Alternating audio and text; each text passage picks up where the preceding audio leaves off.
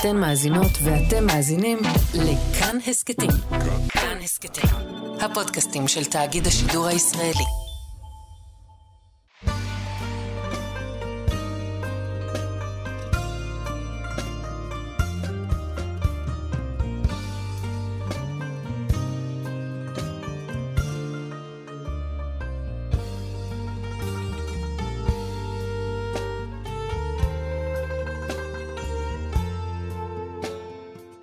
שלום, כאן מורשת חברותה, לימוד משותף עם רבנים ואנשי חינוך בנושא תנ"ך, הלכה ואמונה. היום אנחנו לומדים תנ"ך עם הרב דוקטור יוסף מרקוס, מרצה לתנ"ך ותורה שבעל פה ומרכז ימי העיון בתנ"ך במכללת הרצוג. כאן יד המיקרופון, ידידיה תנעמי, שלום לך. שלום ידידיה, אנחנו באמת מתקרבים לימי העיון בקיץ. כן, נכון, לימוד גדול השם. מאוד. אז אנחנו עכשיו רוצים שוב להמשיך להביט אה, דרך המבט של ישעיהו הנביא, אה, לראות אה, את אה, המאורעות שהיו בתקופתו, וקודם כל אולי לבחון באיזו תקופה הוא ניבא, אילו מלכים היו בתקופה שלו. כן. אז באמת, אה, פעם שעברה דיברנו על חזקיהו, mm-hmm. ככה קפצנו קצת בעצם, כי מתוך ספר מלכים, למרות שראינו שפרק א' עוסק בימי חזקיהו, אבל באמת זו לא התקופה הראשונה שבה מנבא ישעיהו. אז בואו נחזור באמת לכותרת. ספר ישעיהו פותח באמת עם כותרת, חזון ישעיהו בן אמוץ, אשר חזה על יהודה וירושלים בימי עוזיהו, יותם, אחז, יחזקיהו, אה, מלכי אה, יהודה. יש לנו כאן בעצם תקופה של ארבעה אה, מלכים. אה, אה, במהלך, למעשה, המאה השמינית לפני הספירה למניינם, אה, וכאשר המלך הראשון הוא באמת אה, עוזיהו, אה, והאחרון הוא חזקיהו. עכשיו, אה, בחלק מהפרקים בספר ישעיהו אנחנו יודעים בוודאות על מה מדובר, כן? אם זה פרק ו', שיש כותרת מפורשת, שזה בשנת מות המלך אה, עוזיהו, ואם זה בהמשך הפרקים שמכנים אותם הפרקים ההיסטוריים, פרקים mm-hmm. ל"ז, ל"ח, ל"ט, שמה זה בעצם פרקים מקבילים לספר מלכים. אבל בהרבה מאוד פרקים בספר ישעיהו לא כתוב במפורש מתי אה, הנבואה הזאת היא התרחשה ובאיזה תקופה היא נאמרה, אבל בישעיהו באופן ספציפי, אבל בהרבה מאוד נביאים. אפשר לזהות. אפשר לזהות בהרבה מקרים על איזה תקופה מדובר. וזה צריך לבחון אה, על, על מה הביקורת הפעם, ומה הרקע הביטחוני, כלכלי, רוחני שמתואר. לדוגמה, אני חוזר רגע לפרק א' שדיברנו עליו פעם שעברה, הקשר לתקופת חזקיהו, אה, מעבר לזה שמצאנו אותו אחרי זה גם במיכה וירמיהו במפורש, הוא הוא מכך שאין פה ביקורת על עבודה זרה, להפך, המקדש מאוד פעיל, מעלים ארבון קורבנות. אז זה לא מתאים לתקופת אחז, mm-hmm. כי אחז סגר את המקדש. אה, יש פה בעיות חברתיות. אז צריך למצוא את זה בתקופת חזקיהו, כפי שראינו. אז כל פרק ופרק צריך בעצם לבחון מתי הוא אה, אה, נאמר. אה, אז אם אנחנו אה, מתחילים עם אה, פרק ב', אה, דיברנו פעם שעברה כאמור על פרק א', ובעצם יצא שפרק א' הוא לא מתחיל מההתחלה. זאת אומרת, הוא דווקא עוסק בימי חזקיהו. אבל אם מסתכלים מפרק ב' עד פרק י"ב, אז פה אנחנו פתאום נמצא אה, איזשהו סדר כרונולוגי. למה אני עוצר בי"ב? כי ברור שספר ישעיהו מחולק, כמו הרבה ספרים, מחולק לקבצים, לחלקים. ברור שהקובץ הראשון הוא א' עד י"ב, כי לאחר מכן יש נבואות על הגויים, שהם קובץ נפרד, צריך לעסוק בו, בחשיבות שלו, במשמעות שלו, אבל זה לא ממשיך את הרצף הנבואי mm. הרגיל. אז אם אנחנו עוסקים ביחידה של א' עד י"ב, פרק א' מתחיל מהסוף, מהכישלון, מהשבר, אבל אז חוזרים חזרה אחורה כנראה לימי עוזיהו, וצריך להוכיח את זה, אבל... אז הסדר הזה שדווקא הנביא פותח, כן, עורך את הנבואות, דווקא בנבואה הקשה של תקופת חזקיהו, שזה לא לפי הסדר הרגיל של הזמנים, מה הרעיון? כן, זה באמת איזשהו לפתוח עם, התפיל, עם התקווה הגדולה שנגוזה, אה, ולא אה, לתאר הכל כאילו הכל מצוין, וברגע האחרון הכל מתרסק, כן? אה, יש פה איזשהו, אה, כן, איזשהו תמרור אזהרה. בסוף נבואות נאמרו אה, לעתיד לבוא לא רק כנחמות, אלא גם כמסר איך, מה לעשות ומה לא לעשות.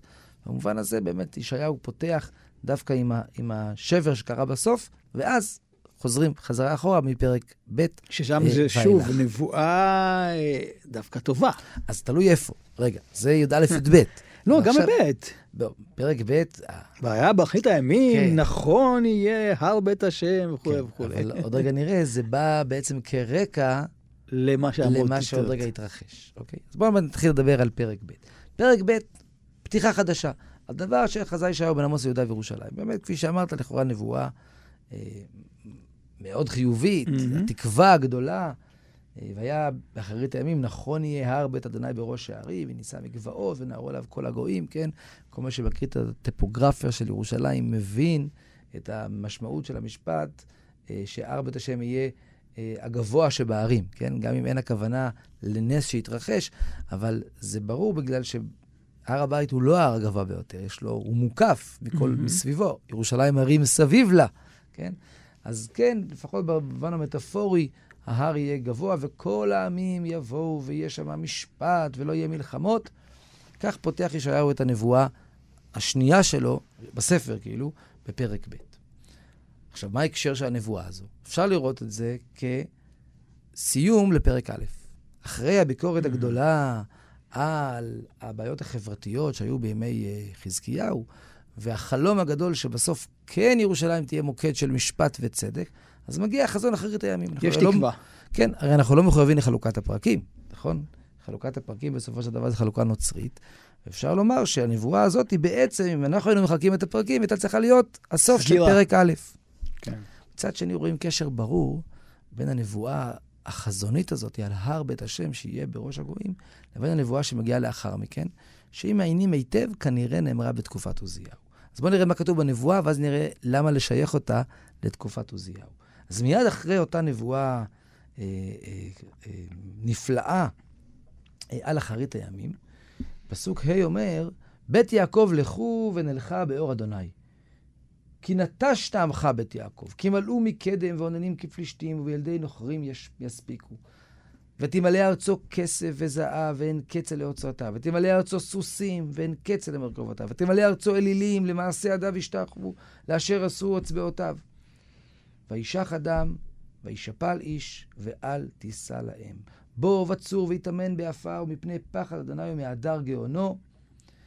וכולי וכולי, ונשגב אדוני לבדו ביום ההוא. עכשיו, מה מתואר כאן? תקופת עושר גדולה. עושר נורא גדולה, וגאווה נורא גדולה. גאווה אנושית נורא גדולה. ואם עוברים פה על הפרק, רואים שהביטוי של הגובה והגאון, מה זה גאון? גאון זה דבר גבוה. כל הזמן חוזר, לעומת השפלות שתגיע. אני קופץ לפסוק י"ב, כי יום לאדוני צבאות על כל גאה ורם, ועל כל נישא ושפל. ועל כל ארזי הלבנון ארמים והנישאים, כל הזמן, והערים ארמים, כל הזמן הערים והגבעות.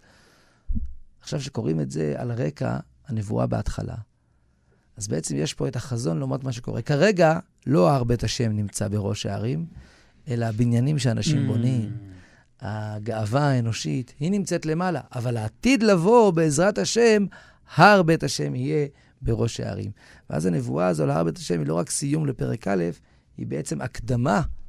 וואו. לשקף לעם מה צריך להיות ומה כרגע קורה. מרוב כסף וזהב, עושר וכולי, הרי שאתם שוכחים שמה שבאמת אמור להיות רם ונישא זה הקדוש ברוך הוא וההר שלו. ולכן, יום השם על כל ארזי הלבנון, הרמים והנישאים, ועל כל הערים השפלים, ועל כל מגדל גבוה, ועל כל חומה בצורה, ועל כל אוניות תרשיש, ועל כל uh, שיחיות החמדה, וסך, ושח גבעות האדם, ושפל רום אנשים, ונשגב אדוני לבדו ביום ההוא. כן? כדי שהר השם יהיה אה, גבוה ויחזור למקום הראוי לו, צריך להשפיל את הגאווה האנושית. עכשיו, על איזה תקופה מדובר? ויבן עוזיהו מגדלים בירושלים? בדיוק. וואו. אז אם אנחנו מסתכלים על, תקופ... על ארבעת המלכים שבהם, אה, שבתקופתם אה, ניבא ישעיהו, שזה עוזיהו, יותם, אחז וחזקיהו, זה הכי מתאים לתקופת עוזיהו. כי באמת, כפי שהכתוב מתאר mm-hmm.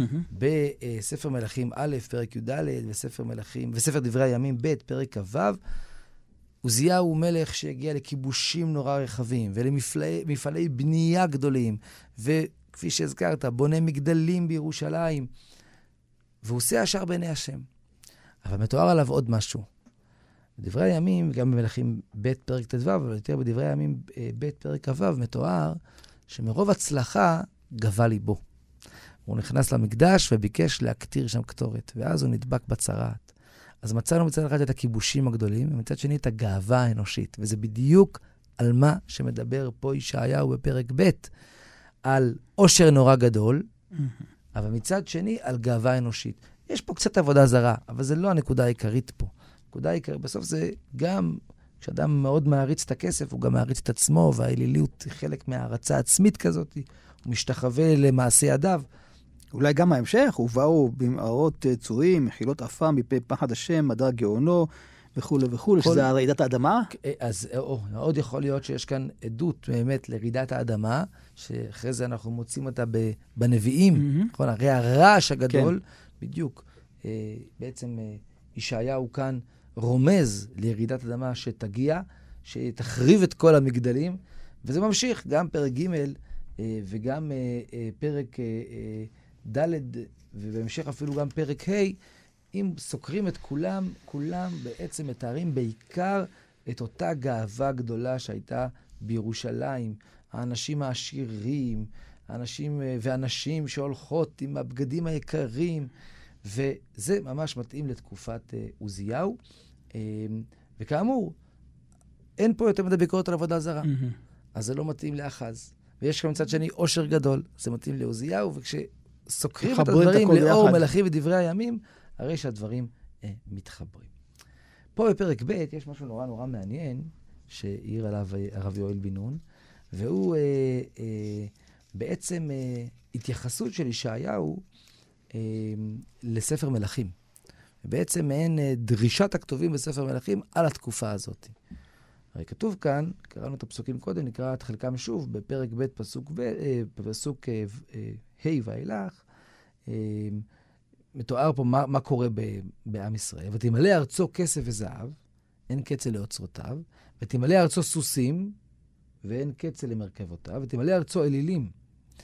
עכשיו, כסף וזהב, סוסים, אלילים, לכאורה זה קצת שונה, אבל עוד רגע ניגע בזה, זה מזכיר לנו את uh, הציווי על המלך בדברים פרק י"ז. התורה שם מצווה את המלך שאסור לו להרבות זהב, ואסור לו להרבות סוסים, ואסור לו להרבות נשים. עכשיו, אלילות ונשים, אנחנו יודעים איפה היה החיבור? אצל שלמה. שלמה המלך הרבה כסף וזהב, הרבה סוסים, והרבה נשים שהביא לאלילות. אז בעצם, הביקורת פה של ישעיהו על עוזיהו, כבר מתחילה, היא, וואו. היא כאילו חוזרת לימי שלמה. הוא אומר, מה שקורה כאן עכשיו אצל העם, זה מה שקרה בימי שלמה. ומה שבעצם התורה הזהירה בספר דברים, כן? זאת אומרת, יש פה בעצם מעין דרישת הכתובים, כן? והדהוד של הכתובים מספר מלכים אה, אה, אל מה שקורה עכשיו לא רק אצל המלך, אלא גם אצל העם כולו. יש פה איזושהי גאווה גדולה. זה הרקע של הפרקים הללו אה, בתחילת ישעיהו, כאמור, ב' ג' ד' ה', ואז, ועל זה נדבר עוד מעט, מגיע פרק ו', שאומר במפורש, בשנת מות המלך עוזיהו. זאת אומרת, עד עכשיו היינו בימי עוזיהו, כשהוא חי, בפרק ו' זה מה שקורה בשנת מות המלך עוזיהו. על זה נדבר עוד מעט. חברותה עם ידידיה תנעמי חברותה בתנ"ך כאן אה, במורשת, יחד עם הרב דוקטור יוסף אה, מרקוס, ואנחנו ממשיכים עם התקופה הזאת של הנבואה של ישעיהו הנביא בתקופתו של המלך עוזיהו. כבר רמזת בשנת מות המלך עוזיהו. וחז"ל מדברים כאן על לא מוות רגיל, אלא על הצהרת. כן, אז לפני שנגיע למדרש חז"ל, באמת כן. על אותה צהרת שכבר אה, תוארה בספר דברי הימים, ושנחלקו פה הפרשנים. Mm-hmm. האם מות, המוות שמוזכר כאן הוא צרעת, או שזה מוות ממש. אה, ואנחנו ודאי נתחיל קודם כל עם הפשט של הכתובים, שכאמור גם מופיע בחלק מהפרשנים, שמדובר על המלך, על המוות אה, עצמו. אה, אז הפרק הזה, מצד אחד, לפי מה שתיארנו עד עכשיו, הוא מסתדר. זאת אומרת, פרקים ב', ג', ד', ה', מתארים את הביקורת הנבוא, הנבואית של ישעיהו בימי עוזיהו, ואז מגיעה בעצם הנבואה האחרונה, הנה, שנת מות המלך כן. עוזיהו, הנבואה האחרונה. הבעיה היא שמה אה, בדיוק קורה כאן בפרק הזה? פרק ו' בעצם מתאר התגלות של uh, הקדוש ברוך הוא לישעיהו, שישעיהו בעצם uh, נמצא בהיכל השם. זה נראה כאילו הפעם הראשונה שפותחים פותח אה, ישעיהו את הנבואה שלו? בדיוק. אז אומרת, למה זה כאן? או, יפה. זה בדיוק השאלה הגדולה. שמצד אחד, אה, יש פה איזשהו מראה גדול שישעיהו רואה. הוא רואה את הקדוש ברוך הוא יושב על כיסא רם ונישא, ויש את, המל... את השרפים שנמצאים מסביבו, אה, ואז אה, יש בעצם קריאה של הקדוש ברוך הוא, מי ידבר בשמי? וישעיהו אומר, אני. זה נראה כמו מה שמכנים היום נבואת הקדשה. Mm-hmm. נבואה שבו הוא מתחיל את נבואתו.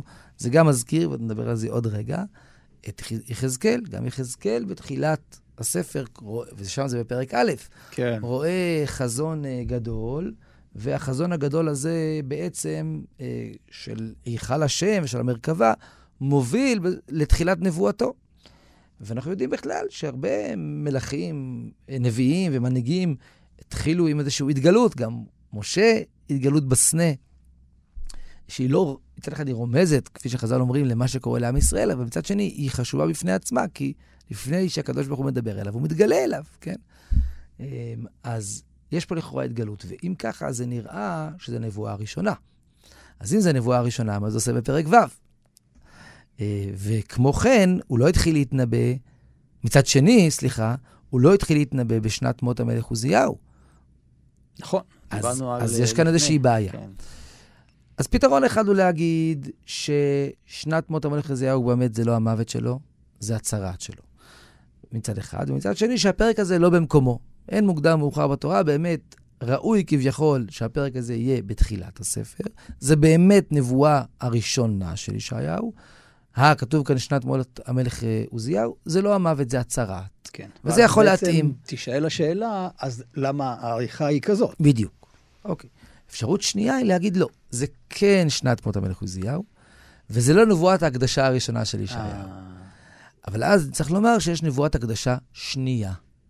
אחת, לא שמענו עליה, אבל קורה משהו בימי עוזיהו, פותח... שמצריך הקדשה חדשה, תקופה נוספת. חדשה, בדיוק. מהלך אחר. בדיוק. עכשיו, מצאנו דברים כאלו, גם uh, פרשת וארא, שקדוש ברוך הוא מתגלה למשה, mm-hmm. לא כתוב שם איפה, בסנה, אבל כל הדיבור שלו זה בעצם התגלות נוספת, הרי מאוד מקביל עם שינויים משמעותיים, אבל בהרבה מאוד דברים זה מקביל עם מעמד הסנה. למה שוב הקדוש ברוך הוא צריך לפתוח mm-hmm. בפרשת וארא ולספר למשה שוב על האבות, על האבות ועל זה שהוא רוצה להוציא את ישראל ממצרים? ידע, אנחנו יודעים את זה כבר, כן? משה כבר יצא לדרך. Mm-hmm. ו... אבל מסיבות כאלו ואחרות, קשור כנראה לה, אה, לעובדה שפרעה מסרב, ועם ישראל מתלונן, אה, ואולי עבר תקופה מסוימת אה, עד שיוצאים שוב לדרך. אז זה יכול להיות שיש כאן איזושהי התגלות אה, חדשה, ואז, אה, ואז באמת שנת המות, המות המלך עוזיהו מתאים. זה לא הצהרת שלו, באמת זה המוות שלו. אז כדי אולי, לא יודע אם להכריע, אבל אה, לנטות לאחד מהכיוונים, או, או נגיד את זה ככה, אה, לתת אה, אה, כרגע אה, הצדקה לכיוון השני, אה, אה, והוכחות לכיוון השני, שכן מדובר על שנות, המלך, שנת מות המלך עוזיהו ממש, ולא על נבואת הקדשה, אז בואו קצת נדבר באמת מה מופיע כאן באותה אה, אה, התגלות.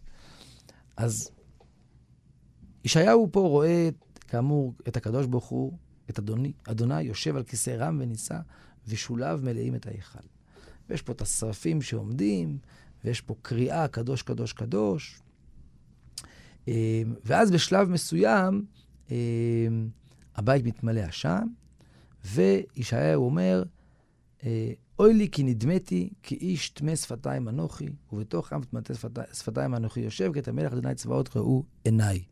עכשיו, יש פרשנים, יש גם מדרשים כאלה, שאומרים שמה שקורה בהמשך זה עונש. בגלל שהוא אמר שהוא כן. יושב בתוך עם שפתיים, אז הקדוש ברוך הוא העניש אותו ונגרמה לו כוויה בפיו. אבל אפשר להסביר את זה אחרת, שהאודי נדמתי זה ענווה, hmm. כן? כאילו, אני רואה פה התגלות, אבל אני לא ראוי לעמוד בהתגלות הזאת. ומה שקורה בהמשך, שאחד מהשרפים נוגע בפיו, זה נבואת הקדשה. כן, משהו קדוש נוגע בפיו והופך את פיו לקדוש. אנחנו יודעים שיחזקאל, כשהוא התחיל להתנבא, צריך לבלוע משהו קדוש. זאת אומרת, יש משהו בפה, אוקיי? שצריך להקדיש אותו כדי להתחיל אה, להתנבא. כמו איזה השקה, נאמר, וכמו במקווה, אתה מגיע אל המים, אז גם פה יש כאן איזו השקה של קדושה. בדיוק, משהו כזה שהופך אותו להיות ניב אה, שפתיים אה, קדוש. ואחרי זה, אחרי שהוא, שהוא מביע אמירות של ענווה, והוא מוקדש, אז הקדוש ברוך הוא שולח אותו לתפקיד שלו, עוד רגע נדבר על התפקיד שלו.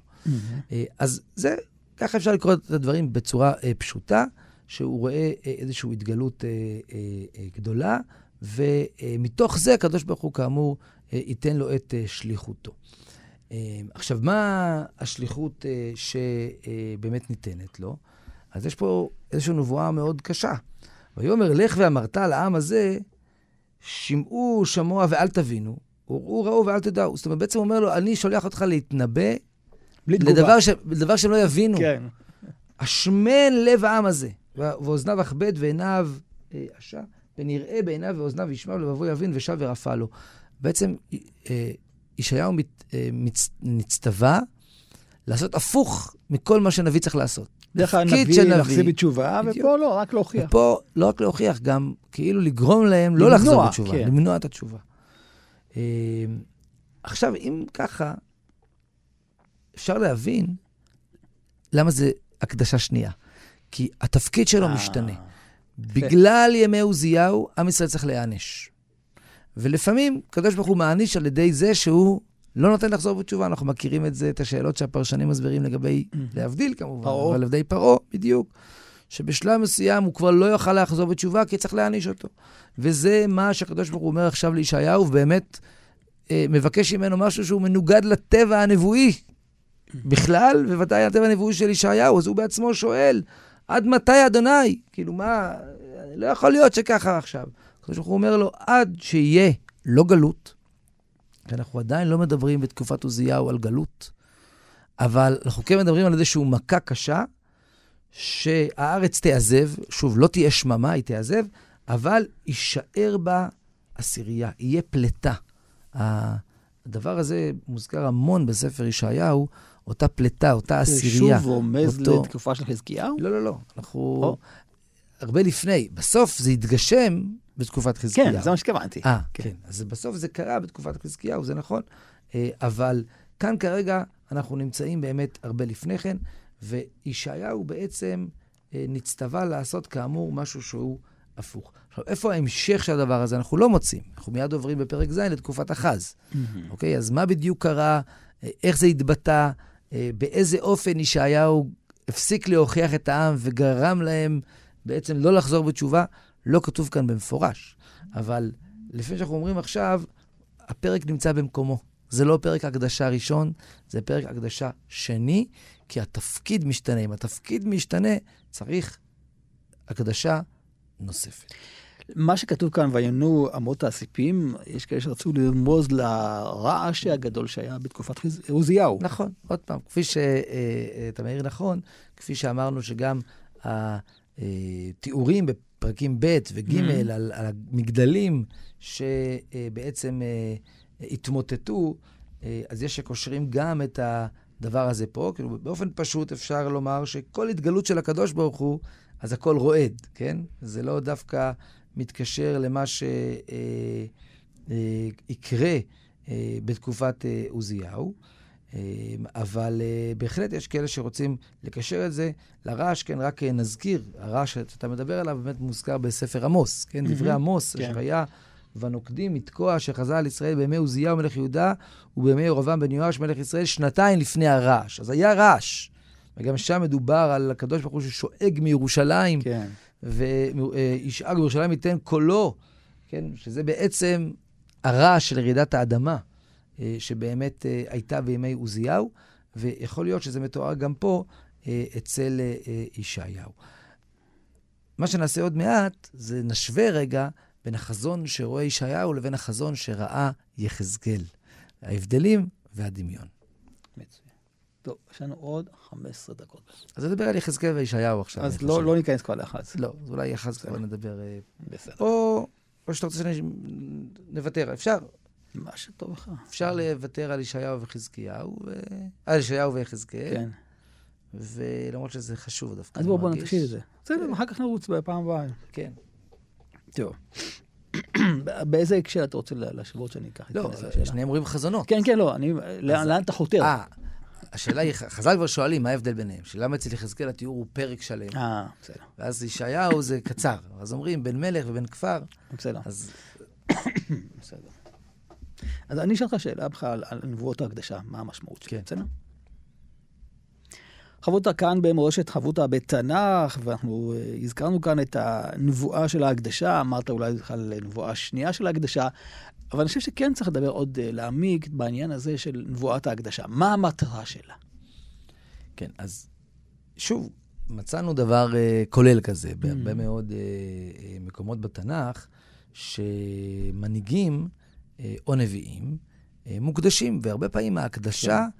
היא כאמור באמצעות התגלות. לא רק שהקדוש ברוך הוא מדבר אליהם, אלא בהתגלות. עכשיו, זה לא אצל כולם, אבל מצאנו את זה. אז כאמור, מצאנו את זה אצל משה, איזושהי התגלות גדולה שהוא רואה. Uh, אפילו אצל שמואל הייתי אומר, אמנם שם הוא לא רואה משהו, הקדוש ברוך הוא לא ישר מדבר אליו, קודם כל הוא קורא לו. ואז הוא צריך להבין שהקדוש ברוך הוא mm-hmm. קורא לו. אז יש לנו הרבה פעמים את ההתגלות, ויש לנו הרבה פעמים את הענווה, כמו אצל שמואל, עצם זה שהוא לא מבין שהשם קורא לו, זה הענווה, בסדר? אז גם בהקשר הזה, עצם זה שנביא אה, אה, מתחיל את דרכו, בהרבה מקרים זה כולל התגלות. אבל הקדוש ברוך הוא יכול להתגלות בדרכים שונות. בהרבה דרכים. וכפי שחז"ל שואלים את עצמם, לדוגמה, ביחס לסנה, בסדר. אז היה צריך התגלות לפני ההקדשה, לפני הדיבור. אבל למה דווקא ככה? למה הקדוש ברוך הוא בחר להתגלות למשה דווקא בסנה, ומחפשים את הסמליות שבדבר? אותו דבר אנחנו צריכים לשאול פה. למה יחזקאל ראה מה שראה דווקא ככה, ולמה ישעיהו אה, ראה מה שראה דווקא אה, ככה? אז כאן חז"ל בעיקר מדגישים, מדרש ידוע, שבעצם שואל אה, על העובדה שהחזון של יחזקאל הוא הרבה יותר מפורט, הרבה יותר ארוך. כן, כאן בישעיהו יש תיאור יחסית קצר, כן, הוא רואה כאמור את אדוני יושב הכיסא רם ונישא, שוליו מלאים את ההיכל, גם בלי כמובן להיכנס פה לכל הפרטים ושאלות של הגשמה, אבל יש שרפים שעומדים לו, שש מכאן, שש מכאן, וקרא לזה, לזה ואמר, קדוש, קדוש, קדוש, יחסית התיאור מאוד מאוד קצר, שניים, שלושה פסוקים. לפני שכבר ישעיהו מגיב ואומר, אוי, כי נדמתי, וכולי. אה, אבל יחזקאל זה פרק שלם, נכון? יחזקאל אה, אה, מתחיל באמת תיאור מאוד מאוד ארוך של המרכבה, נכון? הוא גם רואה מראות אלוהים, והכתוב מתאר את המרכבה מכל צדדיה, גם, שוב, בלי להיכנס ובלי לדרוש כביכול למעשה מרכבה. יש פה פרק שלם, של 28 פסוקים, שבו אה, אה, יחזקאל בעצם אה, אה, אה, מתאר את מה שהוא רואה במרכבה, ורק אז מגיע פרק ב', ויאמר אליי בן אדם, עמוד על רגליך ואדבר אותך. זאת אומרת, יש פה אה, משהו הרבה יותר אה, ארוך. וכאן חז"ל שואלים למה. מה ההבדל? למה יחזקאל זה באריכות, ולמה ישעיהו זה כל כך בקצרה? אז התשובה של חז"ל אה, בעניין הזה, זה שיחזקאל דומה לבן כפר, וישעיהו דומה לבן עיר. עכשיו, מה, מה כוונתם בעניין הזה? בן עיר שרגיל לראות את הארמון של המלך, כשהוא מתאר את מה שהוא רואה, הוא מתאר אותו בקצרה. למה? הוא רגיל. בדיוק. כאילו, מה, אין, אין צורך להעריך יותר מדי, זה לא... הוא, לטוב ולרע, הוא כבר לא כל כך uh, מתרגש, כן? זה mm-hmm. כמו מי שנמצא כל יום בכותל, כן? ואז שאלו אותו, אה, מה ראית בכותל? אז הוא, מה ראיתי בכותל? ראיתי פה, ראיתי שם.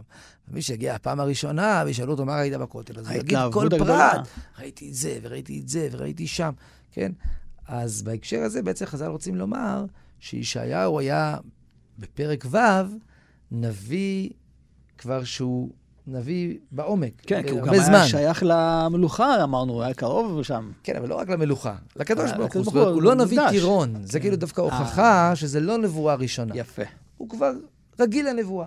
אבל יחזקאל פרק א', באמת, זו נבואה שנאמרה בתחילת דרכו. אז באמת יחזקאל אה, יותר אה, מתלהב כן. ממה שהוא רואה.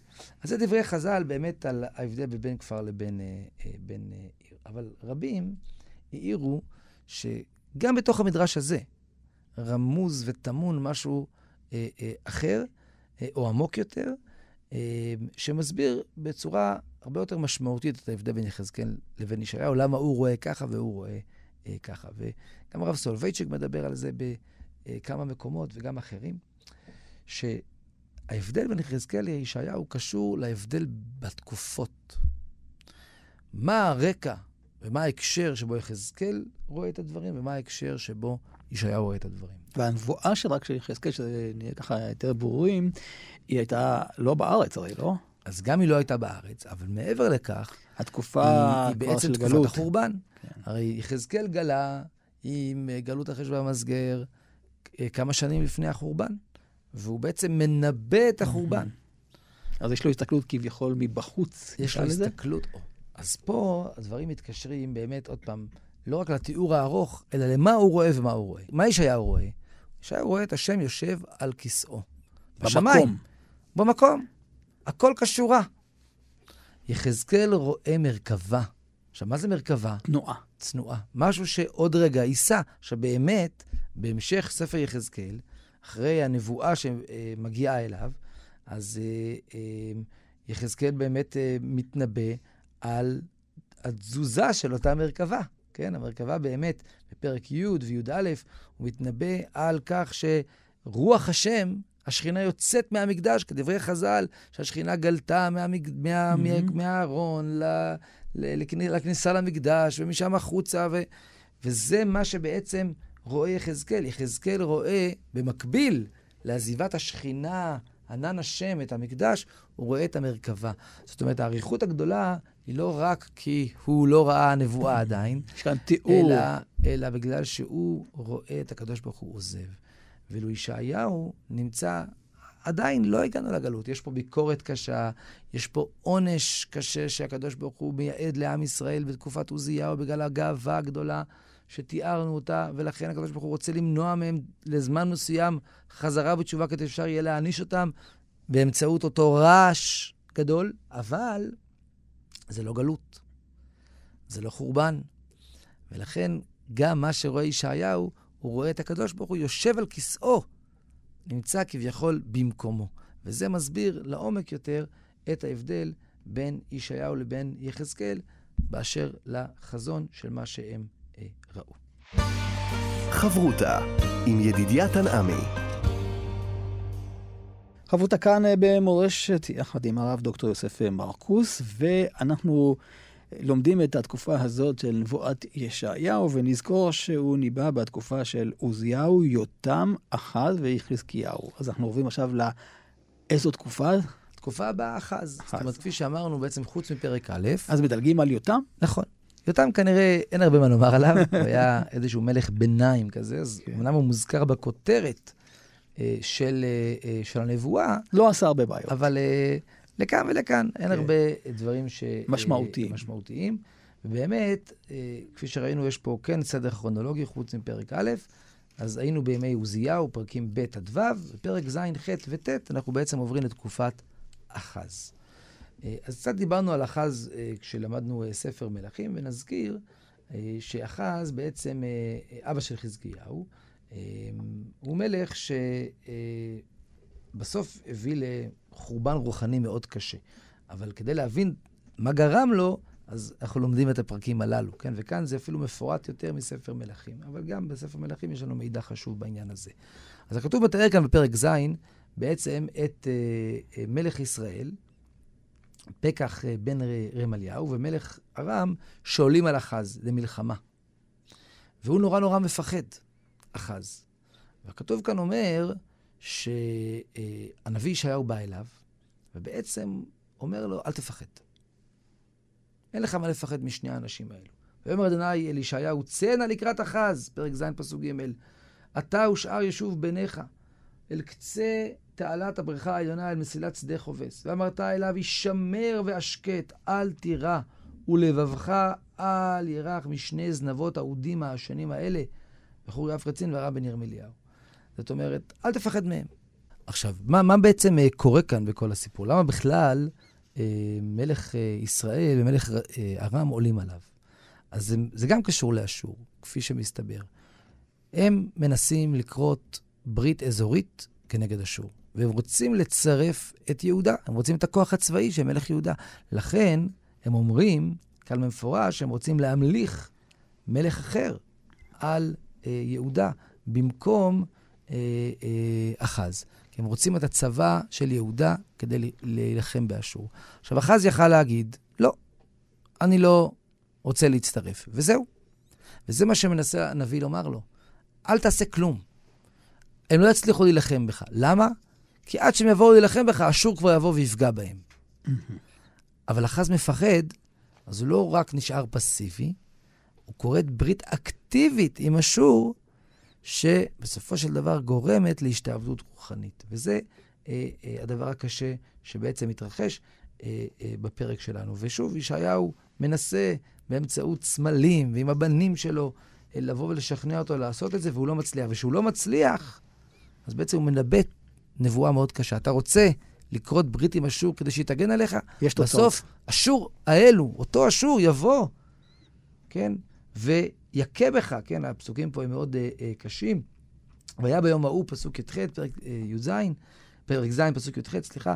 ביום ההוא, ישרוק אדוני לזבוב אשר בקצה יאורים מצרים ולדבורה אשר בארץ אשור, כולם יבואו אליך. ובאו ונחו כולם, כולם, בנחלי הבתות ובנקיקי הסלעים ובכל הנעצוצים ובכל הנעללים. ויום ההוא יגלח אדוני בתר הסחירה, בעברי נהר במלך אשור את הראש ושיער הרגליים, וגם את הזקן תספה. זאת אומרת, הוא יבוא ויגלח את הכל, לא יישאר כלום, כן? אל תכניס את הראש שלך לפוליטיקה הבינלאומית. אתה חושב שאשור יגן עליך, בסוף אשור רק אה, אה, יחריב אותך. אבל ישעיהו לא הצליח, ואחז לא הקשיב לו, ואנחנו יודעים בהמשך שזה כאמור גרם לסגירת המקדש. עכשיו, פרק ח' ממשיך עם עוד ניסיון של ישעיהו לשכנע בתקופת אחז אה, אה, אנשים. וכאן קורה משהו מדהים. כי פה פתאום אנחנו שומעים על משהו אחר. על uh, כנראה מפלגה אחרת שהייתה קיימת בממלכת ישראל, שדווקא רצתה לכרות ברית עם רצין, מלך uh, ארם ופקח בן רמליהו, כנגד אשור. זאת אומרת, המלך עצמו רצה למרוד, רצה לקרוא לאשור, וישעיהו התנגד לזה. פה אנחנו שומעים על התנגדות נוספת של ישעיהו, גם לא לפנות ולא להסכים לברית. פשוט אל תעשו כלום. כי מה כתוב כאן? פרק אה, ח' פסוק ו', ויוסף אדוני ידבר אליי עוד לאמור, יען כי מאס העם הזה את מי השילוח ההולכים לאט, ומשוש את רצין ובן ירמליהו. רגע, רגע, ראינו הפוך. Mm-hmm. אז מסתבר שיש כאן כאמור מפלגה אחרת. אנשים שמואסים במי השילוח ההולכים לאט, זה ירושלים, השקטה. הם לא בוטחים בשקט הזה, במי השילוח שהם סמל לשקט לעומת הנהרות הגועשים של אשור. והם רוצים לכרות ברית עם רצין ובן רמליהו. וגם לזה מתנגד הנביא. הנביא. הוא אומר, אין לכם כרגע את מספיק זכויות כדי שאשור בכלל לא יהיו אה, האימפריה ש, שאתם תחתם. אה, אז אל תמרדו באשור. הוא מתנגד בעצם למרד שמארגנים שם מלך ישראל וארם, ולכן הוא מתנגד שממלכת יהודה תצטרף למרד. מצד שני, הוא אומר למלך, אל תכרות ברית אקטיבית עם אשור, כי הדבר הזה יביא לחורבן אה, רוחני. כן? זה גם מופיע כאן בהמשך. לא תאמרון קשר לכל אשר יאמר העם הזה קשר. זה הקשר זה המרד. יש כאן בפרק ח' תיאור של אנשים שרוצים למרוד באחז, וגם כנגדם יוצא הנביא. יש תקופה ויש תקופות שצריך פשוט לחכות בסבלנות. לא תמיד יש זכות ויש אפשרות אה, אה, לעשות אה, מאבקים גדולים. לפעמים הנביא בא ואומר, הישמר והשקט. אבל לא מקשיבים לו. אז מה נותר לעשות? לכתוב את הנבואה, לפחות כדי שבעתיד ידעו שהזהרנו. כן. צור תעודה, חתום תורה בלימודיי. וחיכיתי לאדוני המסתיר וואו. פניו מבית יעקב וקיוויתי לו. זאת אומרת, אני עכשיו ארשום את הנבואה הזאת. כדי שאחרי שהחורבן יגיע, לא, לא החורבן הטוטלי כרגע, כן, אמרנו אבל, לכם. בדיוק. הנביא יוכל להגיד, אמרתי, למה זה חשוב? לא סתם uh, בשביל, uh, כן. רק בשביל האמירה, לפחות כדי שבפעם הבאה, תדעו שנבואת השם היא נבואת אמת, ותקשיבו uh, uh, לנביא. ובעצם פרק ח' באמת מסתיים באיזושהי uh, נבואה עצובה כזאת, באמת על מה שיקרה uh, ב, uh, בארץ ישראל. ופרק ט' ממשיך את הדבר הזה, גם כן uh, איזושהי נבואה. אה, בעיקר על ממלכת ישראל. עד עכשיו הנביא דיבר בתקופת אחז כנגד מה שקורה ביהודה, mm-hmm. נגד אחז ונגד אותה מפלגה שרצתה למרוד באחז. עכשיו הוא עובר לממלכת ישראל ובעצם אומר, אתם שכורתים ברית עם רצין, יש לכם. הרבה גאווה, ובעצם גם אתם אה, תיפלו. אה, והדבר אה, הזה בעצם מסתיים בפרק י'. אז יש לנו, אם כן, את פרקים ז', ח', ט' וי', שהם עוסקים בתקופת אחז. כפי שאמרנו אה, בפעם שעברה, י"א, י"ב זה כבר החזון הגדול. מה יבוא אחרי אחז? חזקיהו. י"א, י"ב, התקווה הגדולה. אבל כאמור, בסוף זה לא יתממש, וכך נפתח הספר עם אה, אה, השבר הגדול. זה מסביר לנו בעצם את המהלך של פרקים א' עד י"ב, ואז עוברים לחלק חדש בספר ישעיהו, שזה נבואות הגויים, שזה כבר משהו אחר לחלוטין. הרב אה, דוקטור יוסף אה, מרקוס, מרצה לתנ"ך ותורה שבעל פה ומרכז ימי העיון בתנ"ך במכללת הרצוג, תודה רבה לך. תודה רבה ידידיה, להתראות. ואנחנו נשוב וניפגש בחברותה הבאה, ניתן להאזין לתוכנית הזאת באתר כאן מורשת ובשאר יישומי ההסכתים. אתן מאזינות ואתם מאזינים לכאן הסכתים. כאן הסכתים, הפודקאסטים של תאגיד השידור הישראלי.